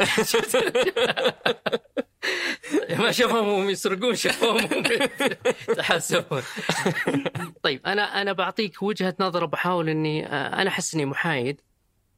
لسبب إنه يعني أنا أنا جالس أشوف الصورة من من خارج المملكة ومن داخلها لي تجربه محلية ولي تجربه عالمية. مشكلة البطالة مشكلة مهمة وحلها مهم للجميع، مهم للمجتمع، للاقتصاد، لنا كقطاع خاص وأيضا العاطلين عن العمل وهم الأهم بما أنهم مقبلين على يعني حياتهم. في وجهة نظري إنه وزارة العمل عملت عمل جبار رغم هالمقال وأنا من 2011 أنتقدهم وأي قرار يطلعونه أقول بيفشل ولكن أنا أعتقد أن وزارة العمل عملت عمل جبار خلال أكثر من 20 سنة آه، لا من ناحية برامج آه، التدريب ولا التطوير ولا سياسات العمل ولا الخدمات الإلكترونية ولا أعتقد إنه في وزارة أو حكومة في العالم عملت للبطالة مثل اللي عملته وزارة العمل السعودية لحل مشكلة البطالة. ونجحوا نجاح كبير صراحة يذكر يعني يذكر فيشكر في الخدمات التقنية وخدمة العميل. آه هذه كانوا من السباقين في الوزارات آه فيها. إذا تتذكر يعني كنا نرسل المعقب بعد صلاة الفجر عشان ياخذ رقم. آه الساعة 11 يجيه الدور. 11 وثلاث دقائق يقول له الموظف اوراقك ناسب تعال بكرة. أسبوع عشان تخلص معاملة واحدة. اليوم في ثلاث دقائق وأنت واقف عند إشارة تخلص معاملاتك. أيضا نجحوا في شيء مهم جدا اللي هو زادوا أعداد السعوديين في القطاع الخاص ورواتبهم إلى أرقام قياسية مقارنة بالسنوات الماضية. هذه فعلا نجاحات كبيرة وفي نجاحات أخرى أنا ما مو بالمو يعني المجال نذكرها. ولكن يا عمر السؤال الأهم هل نجحت وزارة العمل رغم ما بذل أو ما أنفق من أموال ورغم ما بذل من جهود في حل مشكلة البطالة؟ اليوم بناء على آه، رأي وزارة العمل أو أرقامهم وأرقام الإحصاء آه، الوزارة لم تنجح. ما زالت البطالة 12% طبعا إلى إلى 2018 وبدأت تنزل الآن الحمد لله. آخر رقم 10% أي طيب قاعدة تنزل الآن. طيب خليني بقول لك السؤال الأهم قبل النزول هذا السؤال الأهم آه، وين الخلل؟ 20 سنة صرفت مليارات وما انحلت البطالة وين الخلل؟ هل إحنا ماشيين في الطريق الصحيح ولا لا؟ طيب هل في تجارب عالمية فعلا حلت البطالة وفي كم؟ لا نتكلم عن سنغافورة وماليزيا قبل 20 30 سنة. خلينا نتكلم عن وقتنا. في التجربه الألمانية تجربة جميلة وشبيهة فيها نفس الروح. نجحت ألمانيا 2002 2003 2004 كانت ألمانيا من اسوء اسوء دول أوروبا في البطالة. كانت البطالة المعلنة طبعا في تقارير تقول 14% وتقارير 11% والسبب إنه آه، كانت تتراوح ما بين 9% إلى 16% على حسب أنت في الجهة الشرقية أو الجهة الغربية من ألمانيا. ف وكان النمو الاقتصادي سيء جدا أسوأ شيء في أوروبا كان 1.6 اللي صار إنه ألمانيا حلتها في ثمان سنوات. يعني آه، في 2012 أظن أو 13 أصبحت بطالتهم 4% فعندنا مثال جيد. أنا طبعا ضد إنك تروح تاخذ المثال هذا وتطبقه في السعودية لأن كل بطالة مختلفة في كل بلد مختلفة. لكن إحنا نقول الآن السؤال نرجع لسؤالنا ليش 20 سنة ما قدرنا نحل البطالة رغم المجهود الكبير اللي موجود؟ السؤال هذا أنا أعتقد إنه آه، جوابه لا يقدر بثمن. وجهة نظري أنا اللي دائما أختلف أنا آه، وجهة نظر رسمية خلينا نقول اللي متبنينها وزارة العمل وكثير من الاقتصاديين إنه وزارة العمل آه، وقعت في خطأين استراتيجيين من 20 سنة واستمرت في هالخطأين إلى إلى قبل كم سنة أنا بعد 2018 ما تابعتهم ولكن آه، أيضا ممكن نتكلم فيها. الخطأ الاستراتيجي الأول إنه تشخيص البطالة أو أسباب البطالة قبل 20 سنة آه، لم يكن دقيق. كان بنسبه 80% غير دقيق و20% يمكن صحيح. فبالتالي أي قرارات تبنى عليه تكون نتائجها 20% تنجح و80% آه، تفشل، لكن هال 20% النجاح ما يكفي إنه إنه يحل مشكلة البطالة. طيب ال ال آه، وش اللي يصير في على مدار ال 20 سنة؟ كل إدارة جديدة تجي لوزارة العمل تخلي تعتبر التشخيص هذا هو قرآن منزل ولا تلمسه. وش تسوي؟ تغير في القرارات. طيب أنت إذا مدخلاتك غلط مخرجاتك لابد أنها تكون غلط. فبالتالي أصبحت القرارات يعاد تدويرها. يعني سمعنا عن من 20 سنة سعودت القطاع الفلاني، سعودت الليموزين، سعودت سوق الخضار، فاستمرت لأنه أنت التشخيص محدود.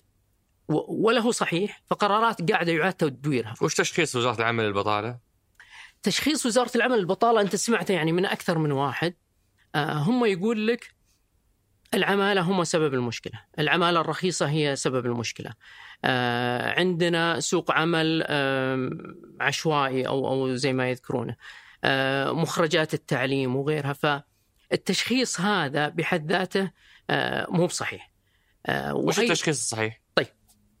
خليني أقول لك الخطأ الاستراتيجي الثاني. سم الخطأ الاستراتيجي الثاني إنه فالخطأ الاستراتيجي الأول هو التشخيص, الخاطئ غير الخاطئ وتعاقب الإدارات اللي يركز على التنفيذ وليس على مراجعة التشخيص. صحيح. وش الخطأ الاستراتيجي الثاني؟ الخطأ الاستراتيجي الثاني إنه حل البطالة اوكلته الحكومة إلى وزارة العمل وهو من واجبها الأصيل ومن حقها الأصيل إنها تحل البطالة.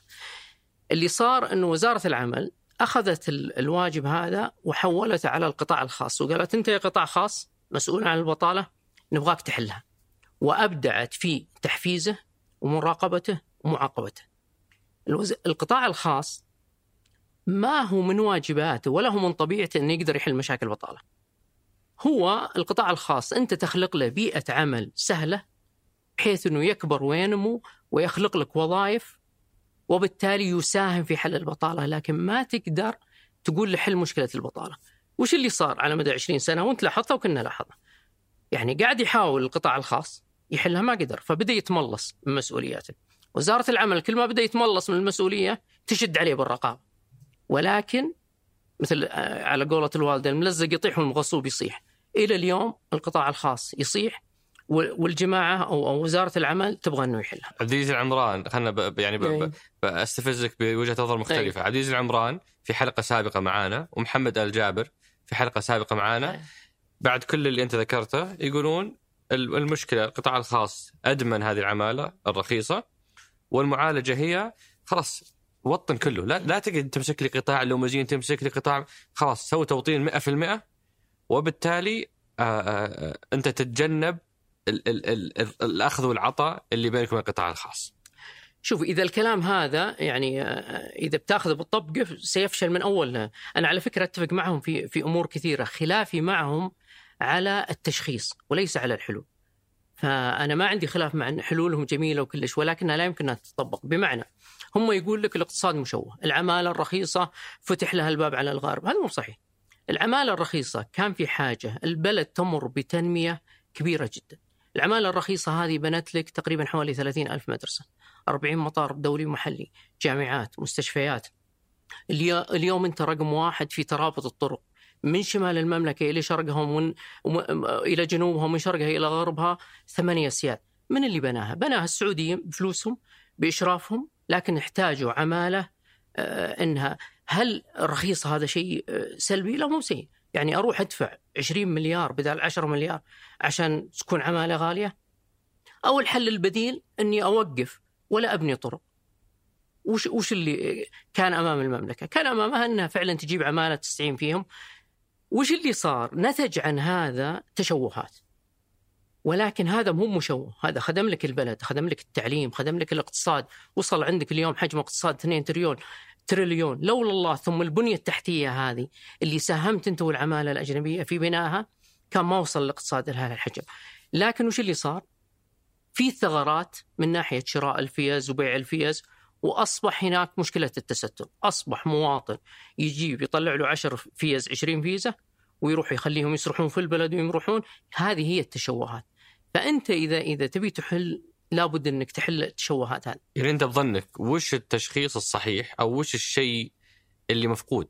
لا شوف اللي مفقود اللي موجود ما هو صحيح، طيب وش الصحيح؟ لا شوف اللي اللي موجود التشخيص الحالي آه مو بدقيق. فلا بد انه نرجع ونشخص آه، مشكلة البطالة. فأنت ما عندك تشخيص محدد، أنت تقول خلينا نرجع أنا عندي أنا أنا عندي تشخيص ولكن لن اذكر. لكن أنا أقول لك إنه لا بد إن الوزارة اليوم أخطر شيء أخطر شيء إنك تسأل وش الحلول اليوم؟ اليوم المملكة أو وزارة العمل بحاجة إلى تشخيص صحيح للبطالة. ال ال الأطباء وش يقولون؟ الأطباء يقول لك التشخيص الصحيح هو نصف العلاج. أنا أقول لك بطالتنا في السعودية التشخيص الصحيح لها هو 90% من العلاج لأن نملك القدرات البشرية والمالية إن نحل البطاله.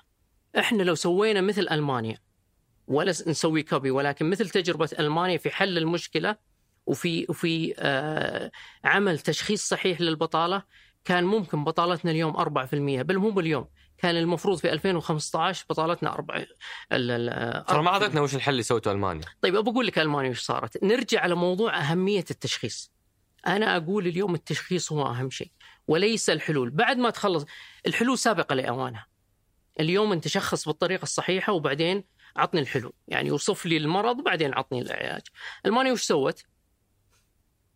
ألمانيا مثل ما قلت لك إنه كانت البطالة آه، تقريبا 14% آه، كانت الشركات تعاني في ألمانيا آه، تقول أنا ما ألقى موظفين، طيب في بطالة 14% وظفيهم تقول لك لا ما ما يبغى يتوظف.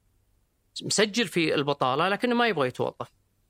وش سوت الشركات الألمانية؟ الشركات الألمانية بدأت تقفل لأنها لا تستطيع تستخدم عمالة وهذا يمكن على رد آه، مثل ما ذكرت إنه ليش العمالة الرخيصه؟ لا تستطيع إنها تستخدم عمالة آه، ولا تستطيع توظف من السوق المحلي، وش تسوي؟ فتضطر إنها تطلع، فأصبحت تطلع برا ألمانيا عشان تشتغل. جابوا موظف حكومي آه، أيام شرودر جاب موظف حكومي عشان يحل مشكلة البطالة. دخل في جدال وهواش زي الجدال اللي داير لذلك أنا ما بي ما ابي أدخل في جدال. هو أهم شيء التشخيص. فدخل في جدال مع آه، منظمات العمل اللي عندهم أو النقابات النقابات العمالية مع الموظفين. يا جماعة تعالوا اشتغلوا. يا جماعة وش الوضع؟ ما قدر يحل مشكلة البطالة. لأنه المشكلة التقليدية أو أو المشكلة الغير تقليدية لابد حل غير تقليدي لها. مشكلة البطالة عندنا وعند غيرنا غير التقليدية. فاستعان شرودر ب ال HR director أو أو مدير الموارد البشرية. مدير الموارد البشرية في فولكس واجن آه اسمه بيتر هارتس. فاستعان فيه يحل مشكلة البطالة. أول ما جاء بيتر وش سوى؟ أنا صدفة ترى سوى نفس اللي أنا قاعد أطالب فيه الآن التشخيص. طبعا آه، هي ما نشرت ككيس ستدي ودراسة إلا في 2014 15 أنا طالب فيها من زمان آه كتشخيص البطالة. اللي سوى طويل العمر انه جاء قالوا وش, وش اللي صاير يا جماعة؟ جلس سنة أظن أو سنتين يدرس ما هي الأسباب الحقيقية للبطالة، يعني جلس سنة أو سنتين في التشخيص في تشخيص البطالة، ما جاء وأعطى حلول، ما جاء قال أعطوا آه، برامج دعم، ما جاء قال قال أعطونا ما هي الأسباب أو التشخيص الصحيح لها. تخيلوا إيش كان التشخيص. اكتشفوا إنه نظام التأمينات الاجتماعية عندهم في ألمانيا كريم جدا. بمعنى أنت اليوم فصلت من عملك أو استقلت وراتبك خلينا نقول 5000 يورو يستمر راتبك 5000 يورو لمدة سنة أو سنتين أعتقد. فأنت وش الدافع عندك إنك ترجع للوظيفة؟ وب... وأنت مجبر إنك تسجل في البطالة عشان تستلم ال 5000. فأصبحوا الألمان أو جزء من الألمان جالس في بيته ب 5000 يورو ما يبغى يشتغل مبسوط متكفي. تجي الشركات تقول بعطيك 5000 يورو يقول لا يا أخي ما أنا جالس في البيت و 5000 يورو. طيب بعطيك 6000 يورو يقول لا ما تسوى المشوار. فاكتشف إنه عندهم خلل وعندهم سبب للبطالة. أنا ما أقول هذا هو نفس السبب اللي عندنا لذلك بطالتنا إحنا مختلفة تشخيصها مختلف. لكن لازم نعرف السبب اللي نتجت عند آه، نتجت من البطالة عندنا في السعودية عشان نحلها. هو اكتشف السبب وضع حلول لحل المشكلة هذه، حل المشكلة طبعا حلول موجودة في في النت. وضع حلول. انحلت المشكلة يعني في في تقريبا حوالي ثمان سنوات. نزلت ألمانيا من بطالة 14% إلى 3.5% رغم الأزمة المالية اللي صارت في 2008 آه، يعني شوي تأخروا شوي وبعدين نزلوا إلى 3 و5%. اللي أنا أقصده اليوم التشخيص الصحيح هو نصف الحل. أنا أقول لابد إنه نركز اليوم ولا نتناقش ولا نتجادل في موضوع الحلول فلان يقول يعني هذه الحلول الصحيحة أنا أقول اليوم يعني أعطيتك مثال يمكن أشبه إحنا كلنا كأننا رايحين لحملة حج وركبنا وسواق الباص ودانا مسكنا طريق الدمام الجماعة الأخوان يقولون خلونا نركب سيارات أصغر أسرع أو نروح بالطيارة. وأنا قاعد أقول يا جماعة حلول صحيحة هذه بتوصلنا أسرع. لكن الطريق غير صحيح. الطريق اللي إحنا ماشيين فيه غير صحيح. لابد نرجع نشوف وين ال- ال- الوجهة حقتنا ونعدل الخطأ الاستراتيجي. فيه يمكن آخر ثلاث سنوات استفدت شيء صراحة من, من العمل مع الجهات الحكومية والقطاع الخاص. لا تنشغل عمر أو, أو إذا أشغلت نفسك بالمهم عن الأهم ضيعت الاثنين. ركز في البداية على الأشياء الاستراتيجية. أنا سهل أني إذا بروح للحج باص أقول أنه يعني بطيء بركب سيارة أو باخذ تاكسي أسرع لي. لكن صعب إذا أنا وجهتي للدمام سواء ركبت باص باص ولا طيارة لن أصل إلى لأنه أنا ماسك الطريق ال- الخطأ. فالأخطاء الاستراتيجية لا تغتفر لاحظت كثير من الاجتماعات أنهم ينشغلون بالأمور التشغيلية عن الأمور الاستراتيجية. فبالتالي الأمور الاستراتيجية هي الطريق الصحيح. الأمور التشغيلية هذه تحصيل حاصل تسرع وصولك تهون وصولك تخدمك في الوصول ولكنها هي لوحدها ما تكفي للوصول إلى هدفك. في لك مقالة أبو عبد الله في جريدة الجزيرة 2012 إحنا كل ما رجعنا لقينا لا لا. لقينا لقينا علوم لقينا طرحا أقوى. تقول أنت الحل للقضاء على البطالة يبدأ من البيت إذا لم يشد الأهل على أيدي أبنائهم بإكمال الدراسة أو الالتحاق بالمعاهد الفنية وتربيتهم على تحمل المسؤولية فإن الفشل سيلازم الأبناء وبالتالي ستزيد البطالة. آه، وإذا لم يستطع الأهل فعل ذلك أتمنى أن تقوم الدولة بذلك بالأخذ على أيدي هذه الشريحه من الشباب ومساعدتهم إما بجعل التعليم اجباريا أو بتجنيدهم اجباريا. أما تركهم ما بين جلسة في البيت بدون عمل أو التجمهر في الشوارع والمقاهي والتفحيط ومضايقة بقية المجتمع فهذا يضرهم ويضر المجتمع. فأنت قاعد تنظر للبطالة كمشكلة اجتماعية. بينما أتذكر مثلا أنا دائما أحاول ألبس قبعة الطرف المضاد عشان اثري النقاش. أتذكر مثلا طرح محمد الجابر يقول البطالة ما هي مشكلة اجتماعية. البطالة مشكلة اقتصادية بحتة. مم. فيه مجتمع واقتصاد يحظى فيه الشاب السعودي بمنافسة غير عادلة مع شخص آخر مستعد يشتغل ساعات أطول بتكلفة أقل ويرضى بأجواء وبيئة عمل أقل بكثير. فهل الحل اللي أنت تراه يبدأ من البيت؟ طيب آه، يعني في ثلاث نقاط يمكن هي ال- ال- الإنتاجية والبطالة طبعا هذه من المقالات القديمة صراحة شفت التغريدات القديمة والمقالات القديمة يعني حماسية يمكن تراجعت شيء بسيط عن عن اللي ذكرته هذا قبل عشر سنوات. إي أنا أعتقد العاطل عن العمل سواء آه، برغبته يعني بطالة اختيارية أو بدون رغبته هو ناتج المجتمع والنظام الحكومي أو نظام التعليم. فمن الخطأ أن نحمله مشكلة البطالة. فلذلك أنا أقول البطالة هي معادلة من ثلاث عناصر، القطاع الخاص آه، والاقتصاد عموما، آه، الحكومة وأنظمتها وتشريعاتها اللي تمثلها وزارة العمل، والمجتمع. أنت متى ما أنشأت يعني إنسان آه، جاد وقادر على العمل بالراحة إنه يعمل في أي وظيفة. ليش اليوم وهنا نرجع لموضوع الإنتاجية.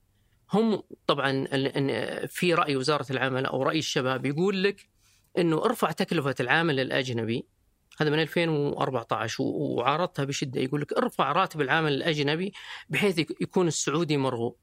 ما زلنا نقول هذا حل غير مستدام.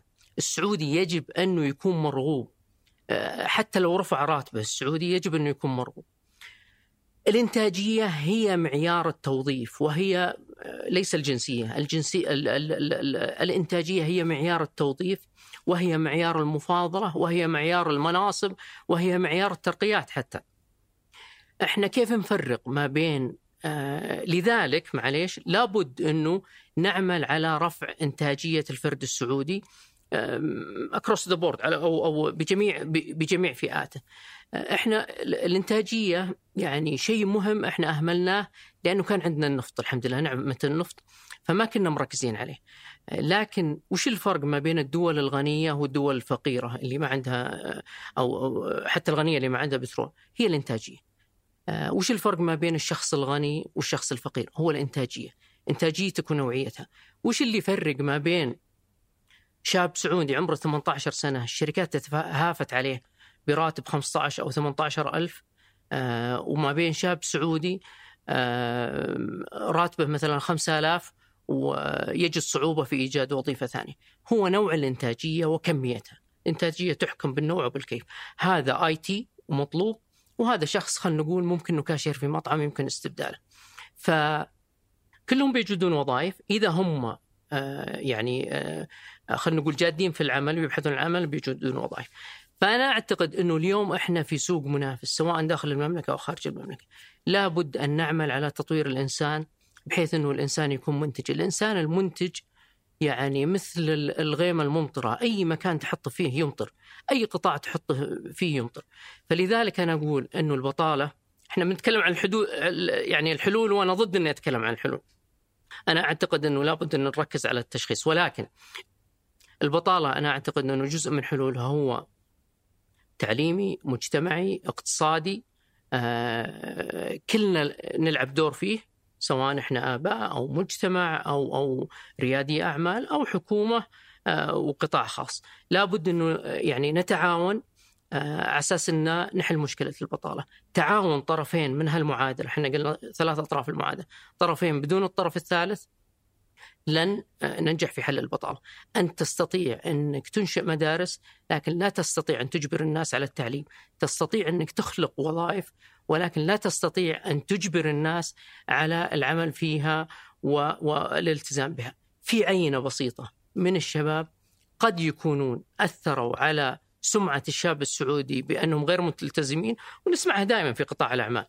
آه هذه لابد أنه الثغرة هذه إذا أنها فعلا ظاهرة أنه لابد أنه نعمل على حلها، لكن نروح نجي اترك على الحلول على جنب مو بوقت الحلول، الحلول سابق لأوانها، أنا أقول إذا المسؤول عن البطالة أول دوام في وزارة العمل قال يا فريق العمل أعطوني حلول معناها لن تحل مشكلة البطالة. نقطة ثانية البطالة عندنا غير تقليدية وتحتاج حل غير تقليدي. آه، النقطة يمكن الأخيرة في في آه، موضوع البطالة آه، أنا أعتقد إنه إنه لابد إنه أول شيء مثل ما قلنا نرجع للتشخيص الصحيح. متى؟ ما هي هي نقطة الانطلاقة هي بداية السباق. إحنا اليوم بدون تشخيص صحيح كأن واحد قاعد يصيد في الظلام. يا بيصيد غراب يا بتجي في راس خوية ولا بيضيع رصاصه. وعشان أقفل بس هالمحور وأختم هالحوار بسؤال بس قبل ما أقفله أبى أخذ مشهد واحد لأنه طرح كثيرا ودائما يطرح. في قطاع اللوجستي على سبيل المثال اليوم من المآخذ مثلا اللي يطرحها فريق زي عبد العزيز عمران ومحمد الجابر وغيرهم على شكل الاقتصاد وسوق العمل اليوم بأنه أنت اليوم عندك مستودع ما دام متاح لك تجيب أربعة آسيويين برواتب جدا زهيدة ويشيلون لك يحملون لك البضائع ويودونها ويجيبونها. عمرك ما حتستثمر في ماكينة مكلفة تأتمة تأتمة الخدمة ويجي واحد سعودي بدل هالأربعة ويقوم بهذه المهمة. فطالما هذول الأربعة متاحين لن تستثمر في الماكينة لن تستثمر في تدريب هذا السعودي على استخدامها. بينما إذا غيبت هذا الخيار ستضطر إلى الاستثمار في الماكينة وفي استقطاب السعودي وتدريبه وتوفير بيئة العمل المريحة له حتى إنه يقوم بهالمهمة، مثل هذا المشهد وشلون تعلق عليه بمسألة الحلول والتشخيص اللي مطروح؟ طيب أنا أتفق معهم تماما على إنه أول شيء عندنا عندنا عمالة فائضة عن الحاجة وفعلا رفع كفاءة القطاعات كلها إنه بيقلل من العمالة وأعطيتك مثال أنت اليوم ألف شركة لوجستية ب خلينا نقول ب 10000 عامل قد تخدم آه، خمسين ألف أو مئة ألف مصنع يوظف لمئتين ألف عامل مخصص بس للقطاع اللوجستي. فهذه أول طريقة أنك تقلل من من عدد العمالة ولكنك ما تلغيها تماما لأنك أنت ما زلت تحتاج عمالة. أنت اليوم عندك 6 مليون أو 7 مليون عامل أجنبي. بينما اللي يطلبون العمل أو العاطلين عن العمل 800 ألف. أعتقد أنه 600 ألف و 700 ألف نساء ويمكن 200 ألف آه، رجال. العدد هذا لا يكفي لمشاريع تنمية البلد. بمعنى آه، إذا إذا مشينا على الرأي اللي يقول ما نحتاج عمالة أجنبية، طيب وقفنا العمالة الأجنبية. سهلة وقفها وحاولوا على فكرة ترى في قرارين. يعني أيام الدكتور غازي القصيبي الله يرحمه، أيام المهندس عادل الفقيه انشلت البلد. إذا أنت بتوقفه وأنت ما عندك أعداد كافية مدربة من السعوديين أو غير مدربة أعداد كافية من السعوديين إنها تشغل ال ال الوظائف هذه معناها كيف بتسوي نيو؟ كيف بتسوي القديه؟ كيف بتسوي آه، السكة الحديد اللي بتربط؟ طيب أنت عندك 6 مليون الآن الواضح فلا بد نسأل أنفسنا أول شيء هل نحتاج عمالة ولا ما نحتاج عمالة؟ بموجب الأرقام هذه مليون سعودي و6 مليون عامل أجنبي بنحتاج عمالة. أنت اليوم لو راحت العمالة انشل البلد تماما. يعني المطارات، النظافة وغيرها فنحتاج عمالة لغاية ما يكون عندنا آه، كوادر بشرية بما يكفي. العدد اللي يكفي إنها تغطي الوظائف هذه، سواء إحنا ما نتكلم عن جدل الآن هل الوظائف مرغوبة أو غير مرغوبة. أنا أقول إن شاء الله يعني في بعض الآراء يقول لك خلي السعودي مثلا توظف عامل نظافة ولا يصير فني ولا أنا أقول إن شاء الله إحنا اقتصادنا قوي وعندنا فرص كبيرة للشباب السعودي ما يحتاج إنه يدخل في هالوظائف والعمالة ما هي بعيب موجودة في جميع البلدان إما عن طريق الاستقدام أو عن طريق التجنيس فهي فينا فينا ولن تنمو الدول إلا عن طريق الاستفادة من من بعضها أو استفادة من عمالة بعضها إنه على أساس تسوي المشاريع التقنية، فالإجابة أنا أعتقد السؤال اللي لازم يوجه للشباب هل إحنا محتاجين العمالة ولا لا؟ نعم محتاجين، السؤال ما هو القدر اللي نحتاجه الآن بحيث ما يضر العاطلين عن العمل. وهنا ندخل في تشعب. سؤال ثاني ما هي الوظائف اللي ممكن إنه نسعودها بحيث إنها ودخلها عالي بحيث ان نسعود فيها السعوديين وبعدها نجي للعمالة المتبقية هذه. لكن إلى عشر سنوات قدام مستحيل إنك آه، آه، تستغني عن العمالة. أبى أعطي بس بذكر المشكلة الناس. أنا أنا تمنيت أنا عندي ورقة عمل رصدت فيها قرارات وزارة العمل والنتائج اللي صار عليها. في 2014 كان في قرار حاسم على تخيل إيقاف العمالة المخالفة. المخالفة. ما نتكلم عن ال أتذكر أنا كم مكتبي في طريق الملك فهد. اليوم هذاك طريق الملك فهد فاضي. اللي اللي صار هذه المشاريع كلها توقفت. ما كمل القرار أسبوع ورجع. وأنت تتكلم عن الم... هذا المخالفين الحين. أنا أتكلم عن المخالفين فقط. فشوف حجم المشكلة. فأنت لابد إنه إذا بنتكلم عن حلول بعد طبعا ما نشخص مشكلة التستر مشكلة الأعمال المخالفة مشكلة. هذه هنا بعدين يجي لها حلول. ولكن شوف المخالفين. طيب جينا في قرار ثاني قلنا وقف الفيز يا أخي وقف الفيز. القطاع الخاص هذا مدمن آه، عماله رخيصة. وقف الفيز. وقفنا الفيز. أصبح القطاع الخاص ياخذ من بعضه الأجانب. اللي راتبه 10 يعطي 20 ارتفعت رواتب المهندسين أتذكر. 2012 13 من 8000 ريال الاجنبي إلى حوالي 25 ألف ريال. طبعا حتى رواتب السعوديين الله حق ارتفعت آه، بحوالي آه، ضعف هذا. ولكن لأنه في طلب في طلب في السوق فبالتالي ارتفعت. بعدها بفتره فتحت الفيز والتأشيرات. فإحنا نقول اليوم إحنا في بلد فيه خير الحمد لله ولا ولا يمنع بقليل من الرفاهية ناس تخدمك إذا إنها ما تضر اقتصادك. يعني أحد الإخوان ذكر جمع أشوف جمع دخل العمالة الأجنبية في في مثلا يمكن 20 سنة. أي اخر 10 سنوات أي وقال إنها 10 تريليون. يا أخي ما هي القيمة اللي نتجت من من أعمالهم على البلد اقتصاديا؟ أنت وصلت إلى اقتصاد 2 تريليون. وصلت إلى مثل ما قلنا شبكة طرق أنت الأول في العالم. عندك مئات الآلاف ملايين من البشر يعملون في المدارس اللي بنيت هذه في المطارات في غيرها. فهم مو بس إنه بنوا لك البنية التحتية ولكن حتى خلقوا لك وظائف. كان في دراسة تقول لابد إنه من 16 عامل اجنبي على أساس إنه يخلق وظيفة. أنا أعتقد إنه أول ما نطبق الحل هذا اللي يعني شوي اللي وقف اليوم يعني أنت أنا دائما أقول سوي ال extreme. إذا جاك حل سوي ال extreme. طيب خلينا نسوي سيناريو اليوم أنا وياك مشهد سريع. وقفنا العمالة اليوم أو بكرة أو بعد سنة. وش بيصير في البلد؟ عندك مدينة الرياض كانت خمسة كيلو في خمسة كيلو اليوم أربعين كيلو في أربعين كيلو. من ينظفها؟ من يصونها؟ من يشغلها؟ ست الصباح لما تمشي وعامل معلق فوق لمبة قاعد يصلح لك اللمبات عشان تمر في الليل والطريق مضاء. هذه نعمة ولا نقمة؟ هذه نعمة. كيف توصل لشغلك؟ البنية التحتية اليوم الرقمية أنت أنت من الأوائل في العالم فكقيمة أنا أعتقد إنه إذا المفروض إنه يكون في دراسة كم القيمة اللي خلقتها العمالة الأجنبية هذه الاقتصاد عشان نكون عادلين ولا نظلمهم ونظلم أنفسنا. في الأخير خير البلد لأهل البلد والأولوية للسعودي ولكن لابد إنك تعملها بذكاء. يعني أحد أنا أنا دائما أستفيد من من كبار السن. يعني واحدة من النساء الله يغفر لها ويرحمها تقول إذا خسرت فربح.